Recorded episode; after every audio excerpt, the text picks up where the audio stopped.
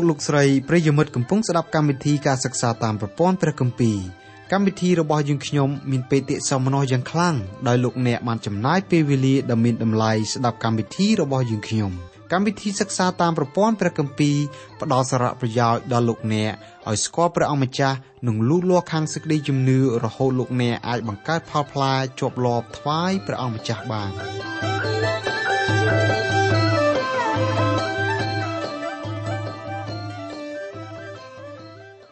ចាអស់លោកលោកស្រីនិងបងប្អូនស្ងួនភ្ងាជាទីស្រឡាញ់នៅក្នុងព្រះនាមនៃព្រះអម្ចាស់ព្រះយេស៊ូវ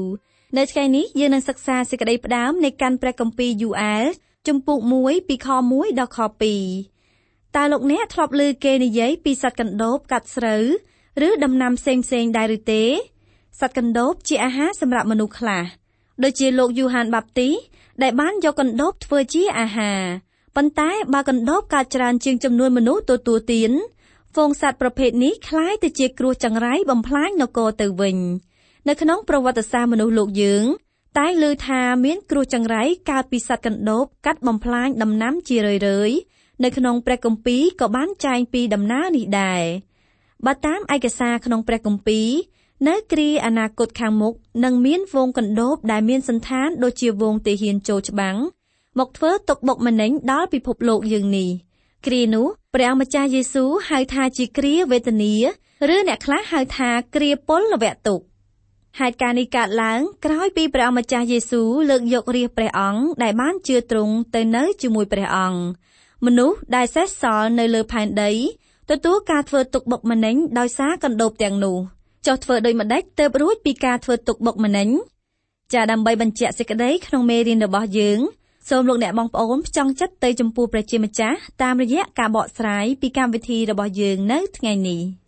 ព្រះគម្ពីរយ៉ូអែលជំពូក1ខ1និងខ2នៅពេលនេះយើងសិក្សាកាន់ព្រះគម្ពីរយ៉ូអែលកម្មវិធីរបស់យើងសូមជូននូវសេចក្តីផ្ដើមបទទំនាយតាមរយៈហោរាយ៉ូអែលមើលទៅហាក់ដូចជាមិនសូវមានសារៈសំខាន់ប៉ុន្មានទេពីព្រោះបទទំនាយទាំងមូលសរសេរយ៉ាងខ្លីត្រឹមតែ3ជំពូកតែប៉ុណ្ណោះ ប៉ុន្តែទោះបីជាបទទំនាយរបស់ហោរាយ៉ូអែលខ្លីក៏ពិតមែនតែបទទំនាយនេះ មានខ្លឹមសារយ៉ាងជ្រាលជ្រៅហើយមានធម៌ពលយ៉ាងខ្លាំងក្លាត្បិតដល់ពេលបទទំនាយតាមរយៈហោរាយ៉ូអែលសម្រេចចេញជារូបរាងពិភពលោកក៏ត្រូវផ្លាស់ប្ដូរទាំងស្រុងដែរបទទំនាយនេះខ្លីតែខ្លឹមនៅក្នុងចំណោមគ្រីស្ទបរិស័ទយើងស្គាល់តិចណាស់អំពីជីវប្រវត្តិផ្ទាល់របស់ហោរាយ៉ូអែលកាន់ព្រះគម្ពីរយ៉ូអែលជំពូក1ខ1 បើកសម្ដែងឲ្យយើងស្គាល់ខ្លះពីសាវតារបស់លោកខនេះចែងថានេះជាព្រះបន្ទូលនៃព្រះយេហូវ៉ាដែលបានមកដល់យូអែលជាកូនពេធូអែលពាក្យថាយូអែលមានន័យថាព្រះយេហូវ៉ាជាព្រះដ៏ខ្ពស់នៅក្នុងសង្គមសាអ៊ីស្រាអែលឈ្មោះយូអែលជាឈ្មោះដែលគេនិយមប្រើ គ្រួសារភិកច្រើនមានកូនឈ្មោះយូអែលនៅក្នុងកាន់ព្រះគម្ពីរមានបរិសម្នាក់ទៀតឈ្មោះយូអែលដែរ លោកត្រូវជាកូនរបស់ហោរាដ៏ល្បីល្បាញមួយរូបគឺហោរាសាំយូអែលអ្នកខ្លះធ្វើការសន្និដ្ឋានថាហោរាយូអែលត្រូវជាកូនប្រុសរបស់ហោរាសាំយូអែលអ្នកដែលធ្វើការសន្និដ្ឋានយ៉ាងដូចនេះដោយសារតែគាត់យកខគម្ពីរមួយមកធ្វើការអះអាងគម្ពីរសាំយូអែលខ្សែទី1ចំពុក8ខ1ដល់ខ2បានចែងថាលុះកាលសាំយូអែលចាស់ហើយនោះលោកតាំងកូនឡើងឲ្យធ្វើជាអ្នកគ្រប់គ្រងលើសាសអ៊ីស្រាអែលតទៅ។ រីឯកូនច្បងរបស់លោកឈ្មោះយ៉ូអែលហើយកូនបន្ទាប់ឈ្មោះអប៊ីយ៉ាអ្នកទាំងពីរនោះ ជាអ្នកវិនិច្ឆ័យការនៅត្រង់បៀសេបា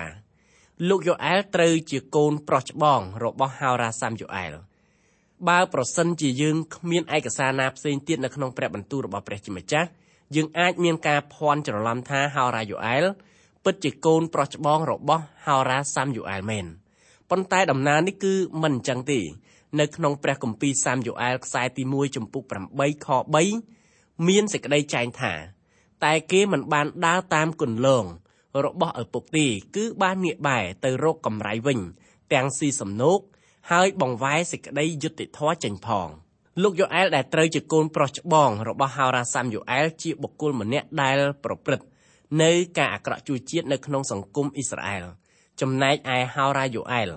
លោកពុំបានប្រព្រឹត្តការអាក្រក់អ្វីឲ្យដូចជាបុគ្គលយូអែលជាកូនរបស់ហោរាសាំយូអែលតតែសោះដូច្នេះការដែលសន្និដ្ឋានថាហោរាយូអែលត្រូវជាកូនច្បងរបស់ហោរាសាំយូអែលมันអាចរាប់ថាជាកិច្ចសន្និដ្ឋានដែលត្រឹមត្រូវនោះទេហោរាយូអែលគឺជាហោរារបស់ព្រះជាម្ចាស់ដែលទ្រង់ប្រើឲ្យប្រកាសព្រះបន្ទូលរបស់ព្រះនៅក្នុងទីក្រុងយេរូសាឡិមនិងតំបន់នានាជុំវិញក្រវល់ទីក្រុងនេះ នៅក្នុងបទទំនាយរបស់លោកហោរាយូអែលពោលម្ដងហើយម្ដងទៀតពីដំណាក់របស់ព្រះជាម្ចាស់ពំនោលរបស់លោកអាចរកឃើញជាពិសេសនៅក្នុងកាន់ព្រះគម្ពីរយូអែលជំពូក1ខ9ដែលចែងថាឯដងវាយម្សៅនិងដងវាយជ្រូចនោះបានផ្ដាច់ចេញពីព្រះវិហារនៃព្រះយេហូវ៉ាហើយពួកសង្ឃដែលធ្វើការងារថ្វាយព្រះយេហូវ៉ាគេយំសោកមិនតែប៉ុណ្ណោះនៅក្នុងព្រះគម្ពីរយូអែល ជំពូក3ខ20ក៏មានចែងពីទីក្រុងយេរូសាឡិមដែរថាប៉ុន្តែយូដានឹងស្ថិតស្ថេរនៅជាដរាបហើយក្រុងយេរូសាឡិមដែរនៅអស់ទាំងដំណរតរៀងទៅលើពីនោះទៅទៀតគម្ពីរយ៉ូអែលចំពុក3ខ17បានចែងថាយ៉ាងនោះឯងរាល់គ្នានឹងដឹងថាអញនេះជាព្រះយេហូវ៉ាគឺជាព្រះនៃឯងរាល់គ្នា ដែលគង់នៅស៊ីយ៉ូនជាភ្នំបរិសុទ្ធរបស់អញគ្រានោះក្រុងយេរូសាឡិមនឹងបានបរិសុទ្ធឥតមានអ្នកដតីណាដើរកាត់ទៀតឡើយបើតាមឯកសារទាំងបានបានដូចជម្រាបជូនខាងលើយើងអាចធ្វើការសន្និដ្ឋានជាវិជ្ជមានថាហោរាយូអែលគឺជាហោរារបស់ព្រះជាម្ចាស់ដែលទ្រង់ប្រើនៅក្នុងប្រទេសអ៊ីស្រាអែលភាគខាងត្បូងដែលហៅថាស្រុកយូដានោះឯងតើហោរាយូអែលបំរើព្រះជាម្ចាស់ នៅក្នុងឆ្នាំណាហោរាយូអែលជាហោរារបស់ព្រះជាម្ចាស់ដែលបំរើព្រះនៅក្នុងគ្រាដែលព្រះជាម្ចាស់ចាប់ផ្ដើមត្រាស់ហៅពួកហោរាដើម្បីភ្ជាប់ព្រះបន្ទូលរបស់ទ្រង់មកកាន់មនុស្សលោកសូមរំលឹកជូនអស់លោកអ្នកម្ដងទៀតថាព្រះជាម្ចាស់បានបង្កើតឲ្យមានប្រព័ន្ធសង់និងបណ្ដាលឲ្យមានប្រព័ន្ធស្ដេចគ្រប់គ្រងដើម្បីឲ្យទ្រង់អាចមានបន្ទូលមកកាន់មនុស្សលោក ប៉ុន្តែបន្ទាប់ពីពួកសង្ឃនិងពួកក្សត្រក្រងរាជពុំធ្វើតាមបំណងរបស់ព្រះនោះព្រះជាម្ចាស់បានត្រាស់ហៅហោរាប្រមាណជា50នាក់នៅក្នុងព្រះគម្ពីរទាំងមូលដើម្បីធ្វើជាព្រះអោសរបស់ទ្រង់បញ្ចេញព្រះបន្ទូលដល់សាសអ៊ីស្រាអែលក៏ដូចជាមកដល់មនុស្សលោកដែរចំពោះករណីហោរាយូអែលវិញ លោកគឺជាហោរាដែលព្រះជាម្ចាស់តែងតាំងដំបូងបង្អស់នៅក្នុងប្រវត្តិសាស្ត្ររបស់មនុស្សជាតិ នៅក្នុងប្រវត្តិសាស្ត្ររបស់សាសអ៊ីស្រាអែលអ្នកប្រាជ្ញគម្ពីរភាគច្រើនធ្វើការសន្និដ្ឋានថាហោរាយូអែលធ្វើការប្រកាសព្រះបន្ទូលរបស់ព្រះជាម្ចាស់ក្នុងរាជព្រះបាទយ៉ូសៀសដែលជាស្ដេចគ្រប់គ្រងនៅក្នុងប្រទេសយូដានៅក្នុងអំឡុងពេលនោះ មានហោរាអេលីយ៉ានិងហោរាអេលីសេជាអ្នកធ្វើការបម្រើព្រះដែរដូច្នេះហោរាយូអែលបម្រើព្រះជាម្ចាស់ជំនាន់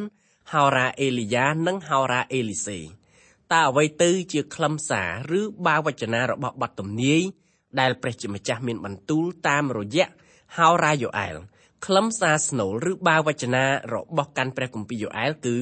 ថ្ងៃនៃព្រះយេហូវ៉ានៅក្នុងបទទំនាយទាំងមូលពាក្យថាថ្ងៃនៃព្រះយេហូវ៉ាត្រូវយកមកប្រើចំនួន5ដង ពាក្យទាំងនោះរកឃើញនៅក្នុងកាន់ព្រះគម្ពីរយូអែលជំពូក1 ខ15ជំពូក2ខ1និងខ2ជំពូក2ខ10និងខ11ជំពូក2ខ30និងខ31និងជំពូក3ខ14ដល់ខ16ពាក្យនេះក៏ត្រូវហោរាអេសាយហោរាយេរេមៀហោរាអេសេគៀលនិងហោរាដានីយ៉ែលយកមកប្រើដូចគ្នាដែរហោរារបស់ព្រះជាម្ចាស់ទាំងបានបានដូចរៀបរាប់ជូនខាងលើ សុទ្ធតែផ្ដោតនៅការយកចិត្តទុកដាក់យ៉ាងខ្លាំងទៅលើពាក្យថ្ងៃនៃព្រះយេហូវ៉ានៅក្នុងកាន់ព្រះគម្ពីរយ៉ូអែលវិញជួនកាលយើងឃើញពាក្យថ្ងៃនៃព្រះយេហូវ៉ា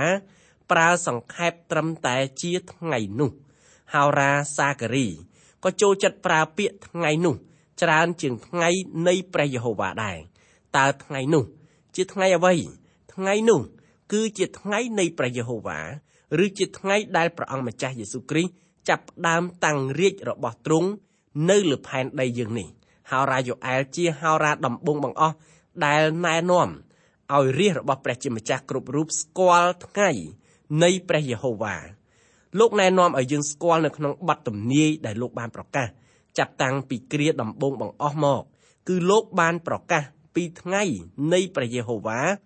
ឬថ្ងៃនោះ លោកឈរនៅលើកំពូលភ្នំដ៏ខ្ពស់សម្លឹងមើលទៅគ្រាអនាគតរាប់ពាន់ឆ្នាំតទៅមុខទៀតមើលឃើញថ្ងៃនៃព្រះយេហូវ៉ាលេចមកគ្រប់គ្រងលើលោកសន្និវាសរបស់ទ្រង់ពាក្យថាថ្ងៃនៃព្រះយេហូវ៉ាគឺជាពាក្យមួយដែលគេងាយនឹងមានការភ័ន្តច្រឡំនៅក្នុងចំណោមអ្នកបកស្រាយព្រះបន្ទូលរបស់ព្រះជាម្ចាស់ថ្ងៃនៃព្រះយេហូវ៉ារាប់បញ្ចូលទាំងរាជ1000ឆ្នាំ ដែលព្រះអង្គម្ចាស់យេស៊ូវតាំងរាជរបស់ទ្រង់បន្ទាប់ពីទ្រង់យាងត្រឡប់មកផែនដីជាលើកទី2ហើយរាយូអែលបានបញ្ជាក់យ៉ាងច្បាស់ថាថ្ងៃនៃព្រះយេហូវ៉ាចាប់ផ្ដើមពីថ្ងៃដែលព្រះជាម្ចាស់ទម្លាក់គ្រាវេទនាឬគ្រាមហាទុក្ខឲ្យមកគ្របដណ្ដប់លើសកលលោកទាំងមូលដូច្នេះថ្ងៃនៃព្រះយេហូវ៉ាចាប់ផ្ដើមពីថ្ងៃដែលគ្រាមហាទុក្ខកើតឡើងនៅក្នុងសកលលោកទាំងមូលរហូតដល់ថ្ងៃចុងក្រោយបង្អស់ នៃរាជ1000ឆ្នាំ ដែលព្រះអង្គម្ចាស់យេស៊ូវតាំងនៅលើផែនដីលុះដល់ចាប់ថ្ងៃនៃព្រះយេហូវ៉ាព្រះអង្គម្ចាស់យេស៊ូវបង្ក្រាបអស់ទាំងពួកអសោចទាំង8ទិសរួចហើយព្រះអង្គបង្កើតផ្ទៃមេឃថ្មីនិងផែនដីថ្មី ដែលត្រូវជារាជរបស់ព្រះអង្គតាំងនៅលើផែនដីនេះរហូតអស់កាលជានិច្ចតរៀងទៅពួកអាសោចគឺជាពួកដែលមានកេរ្តិ៍ឈ្មោះល្បីល្បាញខាងប្រព្រឹត្ត អំពើទុច្ចរិតម្យ៉ាងវិញទៀតពាក្យថាថ្ងៃនៃព្រះយេហូវ៉ាគឺជាពាក្យដែលពួកហោរានៅក្នុងព្រះគម្ពីរសញ្ញាចាស់តែងប្រើប្រាស់ពាក្យនេះមិនយកមកអនុវត្តក្នុងរាជរបស់ក្រុមជំនុំដែលព្រះអង្គម្ចាស់កំពុងតែបង្កើតឲ្យមាននៅលើផែនដីសប្តាហ៍នេះទេនៅក្នុងកាន់ព្រះគម្ពីរសញ្ញាចាស់ហោរារបស់ព្រះមិនដែលនិយាយសោះអំពីក្រុមជំនុំក្រុមជំនុំគឺជាសង្គមអ្នកជឿដល់ព្រះជាម្ចាស់ ដែលទ្រង់ត្រាស់ហៅចេញពីចំណោមមនុស្សលោក គ្រប់ជាតិគ្រប់សាសរួមមានសាសអ៊ីស្រាអែលនិងសាសដទៃជាច្រើនទៀតដែលរស់នៅលើលោកសន្និវាសរបស់ព្រះព្រះជាម្ចាស់ហៅមនុស្សទាំងនោះមកធ្វើជាក្រុមជំនុំនៃទ្រង់ថ្ងៃមួយនៅក្នុងគ្រាអនាគតនោះព្រះអង្គទ្រង់នឹងលើកអ្នកទាំងនោះចេញពីពិភពលោកយើង ដើម្បីទៅនៅជាមួយនឹងព្រះអង្គនាឯកដល់ស្ថានសួគ៌ដូច្នេះនៅក្នុងចំណោមពួកហោរារបស់ព្រះជាម្ចាស់ ដែលបម្រើព្រះអង្គនៅក្នុងកាន់ព្រះគម្ពីរសញ្ញាចាស់លោកពុំដែលនិយាយពីក្រុមជំនុំរបស់ព្រះយេស៊ូវតតែសោះពាក្យថាថ្ងៃនៃព្រះយេហូវ៉ាមាននិយាយខ្លះដែរនៅក្នុងកាន់ព្រះគម្ពីរសញ្ញាថ្មីលោកយ៉ាកុបដែលត្រូវជាគណៈអធិបតីដឹកនាំមហាសន្និបាតពួកសាវកនៅក្នុងទីក្រុងយេរូសាឡឹមបានពោលពីខ្លឹមសារនៃពាក្យថ្ងៃនៃព្រះយេហូវ៉ាគឺនៅក្នុងព្រះគម្ពីរកិច្ចការជំពូក15ខ14ដល់ខ16 ដកស្រង់សម្ដីរបស់លោកស៊ីម៉ូនពេត្រុសដែលបានពោលថាស៊ីម៉ូនបានថ្លែងប្រាប់ពីបែបយ៉ាងណា ដែលព្រះទ្រង់ប្រោសដល់ពួកសាសដតីជាមុនដំបូងដើម្បីរើសយករាជមួយពួកពីគេទុកសម្រាប់ព្រះនាមទ្រង់ហើយសេចក្តីទំនាយរបស់ពួកហោរាក៏ត្រូវនឹងដំណើរនោះដែរដូចជាមានសេចក្តីចែងទុកមកថាក្រោយនោះអញនឹងត្រឡប់មក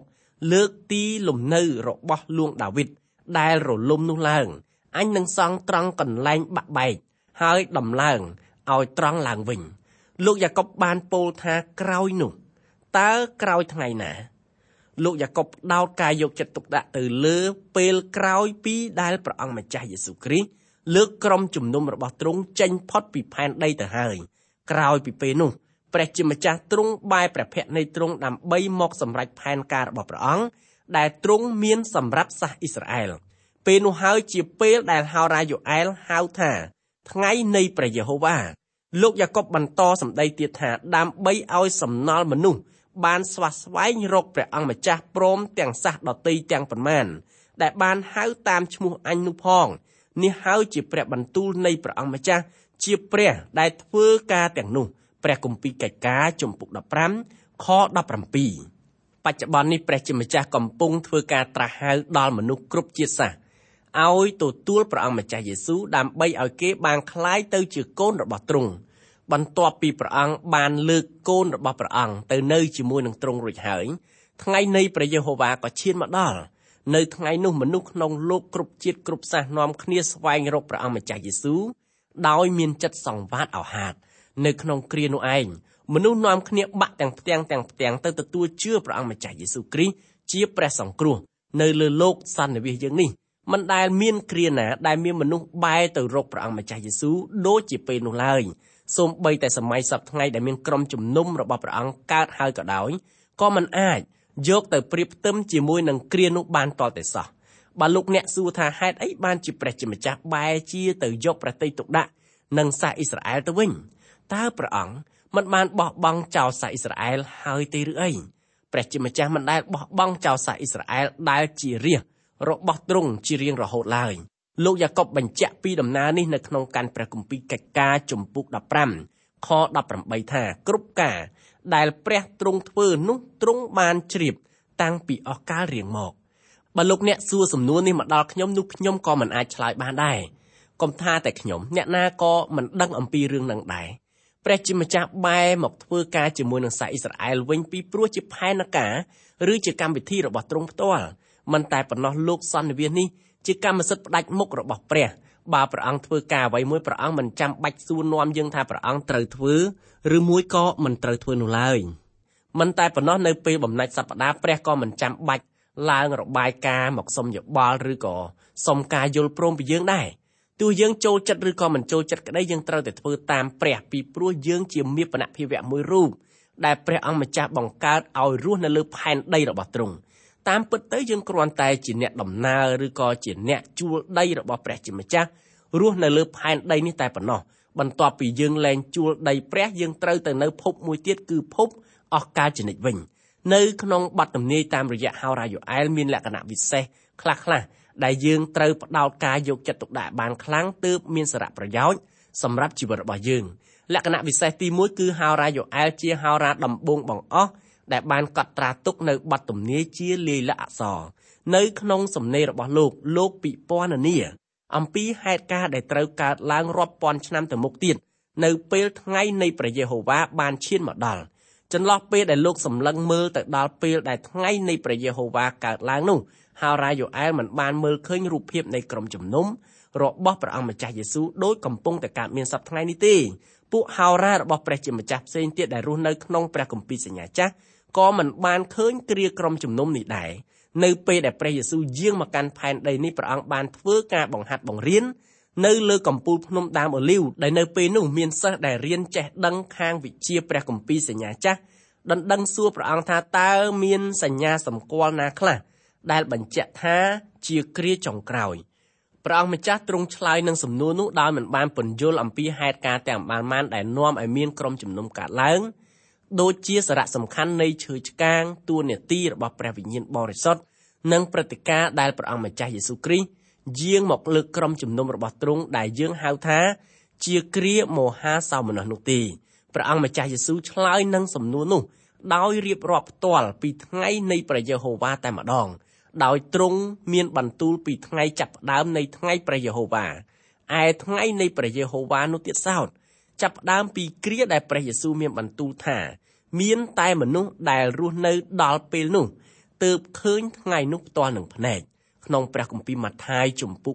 24ខ15ព្រះអង្គមានបន្ទូលពីថ្ងៃនៃព្រះយេហូវ៉ាថា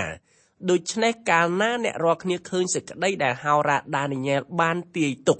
គឺជាសេចក្តីស្អប់ខ្ពើមដែលបង្ខូចបំផ្លាញវាឈរនៅក្នុងទីបរិសុទ្ធបើកវងក្រចកអ្នកណាដែលអានមើលឲ្យយល់ចោះបិទវងក្រចកយើងអាចដឹងពីថ្ងៃចាប់ផ្ដើមថ្ងៃនៃព្រះយេហូវ៉ាក្នុងព្រះបន្ទូលដែលព្រះអង្គម្ចាស់យេស៊ូវសម្ដែងខាងលើ ចំណែកហោរាយូអែលបានឲ្យយើងដឹងថា ថ្ងៃនៃព្រះយេហូវ៉ាចាប់ផ្ដើមពីគ្រាខ្មៅងងឹតមួយ ដែលត្រូវគ្របដណ្ដប់មកលើសកលលោកទាំងមូលគ្រាខ្មៅងងឹតនោះហៅថាជាគ្រាមហាទុក្ខឬគ្រាវេទនាអ្នកខ្លះហៅថាជាគ្រាពលៈវៈទុក្ខនៅក្នុងប្រពៃណីទំនៀមទម្លាប់របស់សាសហេប្រឺគេចាប់ផ្ដើមថ្ងៃនីមួយៗនៅពេលថ្ងៃលិចសាសនេះប្រកាន់យកតាមព្រះបន្ទូលរបស់ព្រះជាម្ចាស់ដែលទ្រង់សម្ដែងនៅក្នុងកាន់ព្រះគម្ពីរលោកុបាត ចំពុក1ខ5ថាទ្រង់ហៅពន្លឺថាជាថ្ងៃ ហើយហៅងងឹតថាជាយប់នោះក៏មានល្ងាចមានព្រឹកឡើង ជាថ្ងៃទី1ថ្ងៃចាប់ផ្ដើមពីពេលប្រលប់ហើយត្រូវបញ្ចប់នៅពេលថ្ងៃរះជាតិសាសន៍នានាខុសពីសាសហេប្រឺច្រើនរាប់ថ្ងៃនីមួយៗផ្ដើមពីពេលថ្ងៃរះទៅវិញចំណែកឯព្រះជាម្ចាស់ទ្រង់ចាប់ផ្ដើមរាប់ថ្ងៃនីមួយៗពីពេលថ្ងៃលិចដូច្នេះហើយបានជាថ្ងៃនៃព្រះយេហូវ៉ា ចាប់ផ្ដើមពីគ្រាខ្មៅងងឹតមួយគ្រប់គ្រងលើសកលលោកទាំងមូលគ្រាខ្មៅងងឹតនោះហៅថាជាគ្រាមហាទុក្ខលក្ខណៈវិសេសទី2នៃបទទំនាយតាមរយៈហោរាយ៉ូអែលគឺលោកมันបានឲ្យយើងដឹងអីទាល់តែសោះពីប្រវត្តិផ្ទាល់ខ្លួនរបស់លោកបើយើងប្រៀបធៀបហោរាយ៉ូអែលទៅនឹងហោរាហូសេយើងឃើញហោរាហូសេបានរៀបរាប់ពីជីវប្រវត្តិផ្ទាល់ខ្លួនរបស់លោកយ៉ាងពិស្ដារលំនៅឋានរបស់លោក លោកមានពោពេញទៅដោយភាពអាស្រូវពីព្រោះម្យ៉ាងលោកជាសង្ឃរបស់ព្រះជាម្ចាស់ហើយម្យ៉ាងទៀតលោកមានភរិយាមួយរូបដែលប្រព្រឹត្តកិរិយាសហាយស្មន់ក្បត់ចិត្តលោក ចំណែកឯហោរាយ៉ូអែលលោកគ្មានប្រពន្ធដែលផិតក្បត់ចិត្តលោកដូចហោរាហូសេទេលើពីនោះយើងមិនបានទាំងដឹងផងថាតើហោរាយ៉ូអែលមានភរិយាឬក៏មិនមានផងគម្ពីរយ៉ូអែលចំពុក1ខ1លាតត្រដាងឲ្យយើងស្គាល់ពីឪពុករបស់លោក ដោយខនេះចែងថានេះជាព្រះបន្ទូលនៃព្រះយេហូវ៉ាដែលបានមកដល់យ៉ូអែលជាកូនពេធូអែលលក្ខណៈពិសេសទី3គឺហោរាយ៉ូអែលមានលក្ខណៈខុសពីហោរាដតីទៀតត្រង់ថាលោកមិនបានបូលទោសសាសអ៊ីស្រាអែលដោយសារកិរិយាថ្វាយបង្គំរូបព្រះរបស់ពួកគេនោះឡើយហោរាផ្សេងទៀតរបស់ព្រះភិកច្រើនបានបូលទោសសាសអ៊ីស្រាអែលដោយសារពួកសាសនេះគេប្រព្រឹត្តអំពើបាបថ្វាយបង្គំរូបព្រះ នៅក្នុងអំឡុងពេលដែលហោរាយូអែលរស់នៅពោលគឺពេលដែលសាសអ៊ីស្រាអែលទើបនឹងកកើតនគរការថ្វាយបង្គំរូបព្រះមិនសូវមានភាពអាក្រក់គួរឲ្យកត់សម្គាល់ទេតើសម័យនោះអំពើបាបអ្វីធំជាងគេដែលសាសអ៊ីស្រាអែលប្រព្រឹត្តសម័យនោះអំពើបាបធំជាងគេរបស់សាសអ៊ីស្រាអែលគឺកិរិយាប្រមឹកដូច្នេះហោរាយូអែលបូលទោសដល់កិរិយាប្រព្រឹត្តរបស់សាសអ៊ីស្រាអែលដោយគេនាំគ្នាយកសូរ៉ាធ្វើជាត្រីមុខ លក្ខណៈវិសេសទី4ហោរាយូអែលបើកទំព័រនៃបទទំនាយរបស់លោកដោយបង្ហាញឲ្យឃើញអំពីគ្រោះចង្រៃមួយដែលនគរអ៊ីស្រាអែលទទួលគឺការបំផ្លិចបំផ្លាញពីហ្វូងសត្វកណ្ដូបហោរាយូអែលប៉ិនប្រសពធ្វើការពណ៌នាអំពីទស្សនភាពដែលនៅក្នុងនោះមានហ្វូងសត្វកណ្ដូបជាច្រើនបានធ្វើការបំផ្លិចបំផ្លាញដល់ផលដំណាំនិងជីវភាពរស់នៅ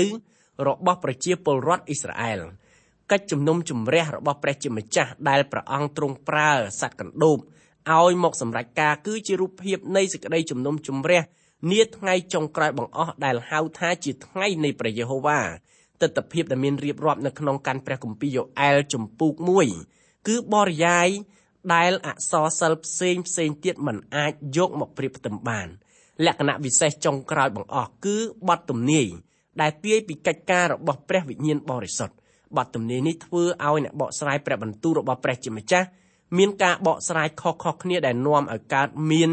ជាគោលលទ្ធិចម្រុងចម្រាស់ផងដែរបទទំនាយនេះតាក់ទងនឹងអត្ថបទរបស់សាវកស៊ីម៉ូនពេត្រុសដែលលោកធ្វើការអធិប្បាយព្រះបន្ទូលនាថ្ងៃបុណ្យទី50ដំណើរនោះមានរៀបរាប់នៅក្នុងកាន់ព្រះគម្ពីរយ៉ូអែលជំពូក2ខ28និងខ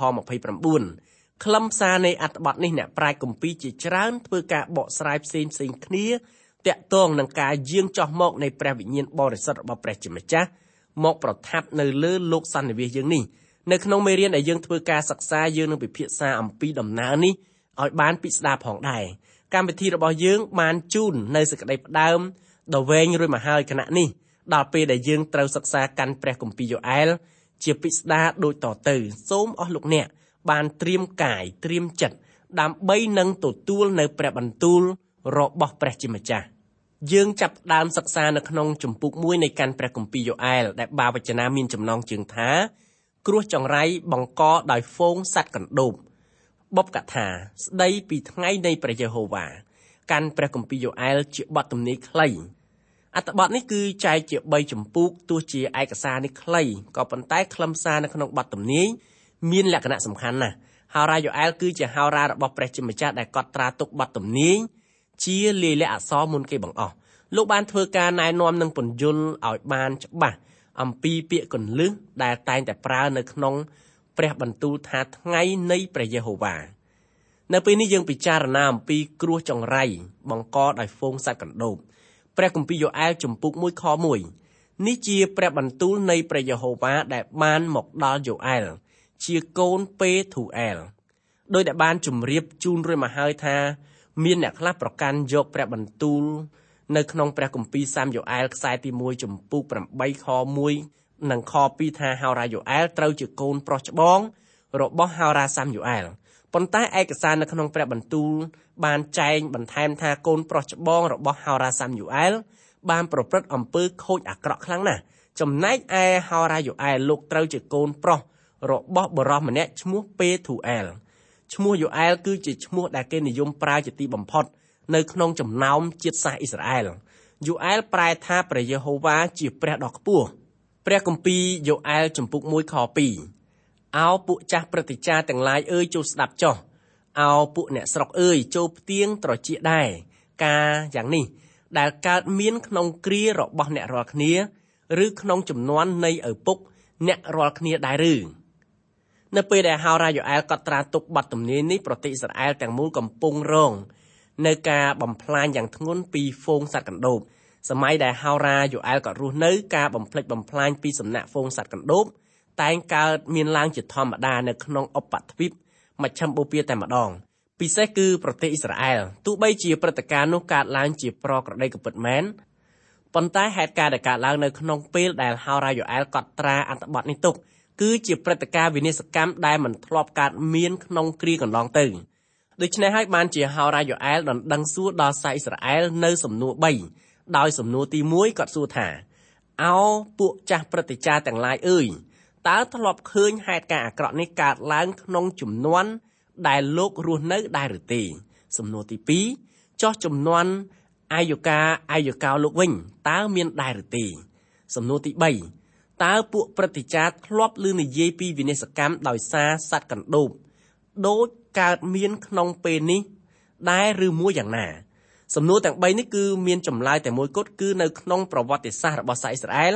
មិនដែលឃើញមានអំពើវិនិស្សកម្មណាអាក្រក់ឲ្យដូចជាវិនិស្សកម្មដែលបង្កដោយហ្វូងសត្វកណ្ដូបនៅក្នុងពេលនេះទេធម្មតាមនុស្សជាតិកាលណាយើងចាស់ហើយយើងតែងតែអួតសរសើរពីហេតុការណ៍ល្អល្អដែលកើតមានតាំងពីបុរាណ កាលណាចាស់ចាស់ឬក្មេងនិយាយថាម្សិលមិញយើងបានធ្វើការប្រជុំយ៉ាងសប្បាយជាទីបំផុតចាស់ចាស់តែងតែនិយាយថាអូនកាលពីចំនួនតាចំនួនអ៊ំចំនួនយាយគឺសប្បាយជាងនេះទៅទៀតតាមពិតហេតុការណ៍នេះប្រហែលជាមិនកើតឡើងដូចចាស់ចាស់អះអាងនោះទេចំណែកឯការបំផ្លិចបំផ្លាញដែលកើតឡើងដោយសារហ្វូងសត្វកណ្ដូបនៅក្នុងឱកាសដែលហោរាយូអែលគាត់កត់ត្រាទុកបទទំនាយសូម្បីតែពួកចាស់ចាស់ក៏ទទួលស្គាល់ថាកាលពីចាស់បុរាណមិនដែលឃើញមានការ បំផ្លាញដោយសត្វកណ្ដូបអីឲ្យដូចជាការដែលបំផ្លាញនៅក្នុងពេលនេះទេនៅពេលនេះយើងសូមស្លេះការសិក្សាកាន់ព្រះគម្ពីរយូអែលត្រឹមតែប៉ុណ្ណេះសិនទម្រាំជួបគ្នាសាយជាថ្មីម្ដងទៀតសូមព្រះជាម្ចាស់ប្រទានពរដល់ធម្មដំដល់អស់លោកអ្នកបងប្អូនគ្រប់គ្រប់គ្នា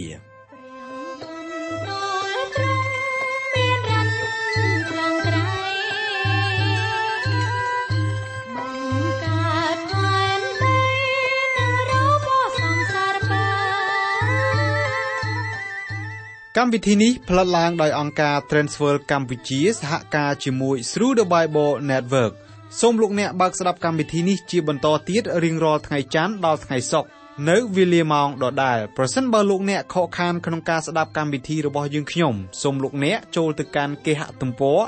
www.ttb.twr.org/ ខ្មែរ ប្រសិនបើលោកអ្នកចង់រួមចំណែកផ្គត់ផ្គង់កម្មវិធីយើងខ្ញុំសូមតាក់ទងយើងខ្ញុំតាមរយៈប្រអប់សម្បត្តិលេខ1143ភ្នំពេញកម្ពុជាលោកអ្នកអាចផ្ញើសារឬទូរស័ព្ទមកកាន់លេខ012 75 86និង74 Email address twrcambodia@twr.org សូមអរគុណសូមព្រះប្រទានពរ